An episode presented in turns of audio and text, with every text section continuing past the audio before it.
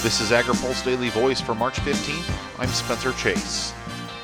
Agriculture Secretary Sonny Perdue was one of five cabinet secretaries that testified before the Senate Commerce Committee on Wednesday, offering his perspective on how a potential infrastructure plan could benefit agriculture. Administration leaders from USDA and the Departments of Commerce, Energy, Labor, and Transportation were in attendance. Over the course of a roughly three hour hearing, the cabinet secretaries and several senators talked about the need to ease the regulatory structure that governs infrastructure projects. Perdue is careful to mention that easing the permitting process would not necessarily necessarily make it less stringent, but rather would make it more efficient and less redundant.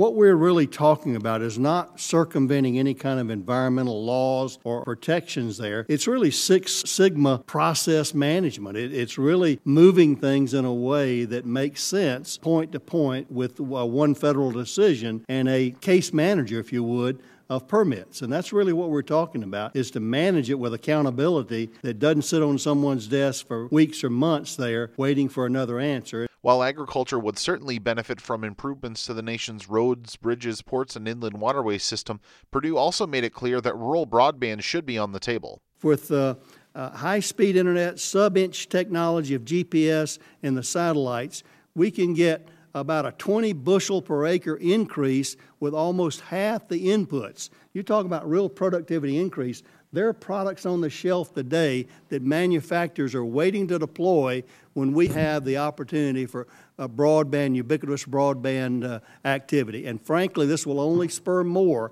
as we get there. Several senators discussed recently announced steel and aluminum tariffs and wondered how those might impact the administration's infrastructure and trade policies.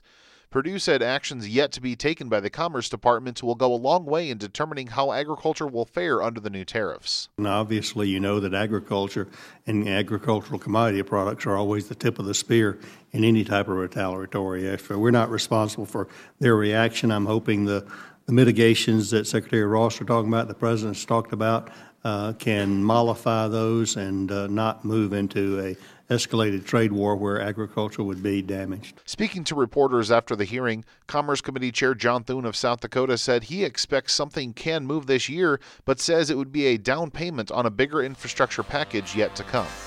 Reporting for AgriPulse, I'm Spencer Chase.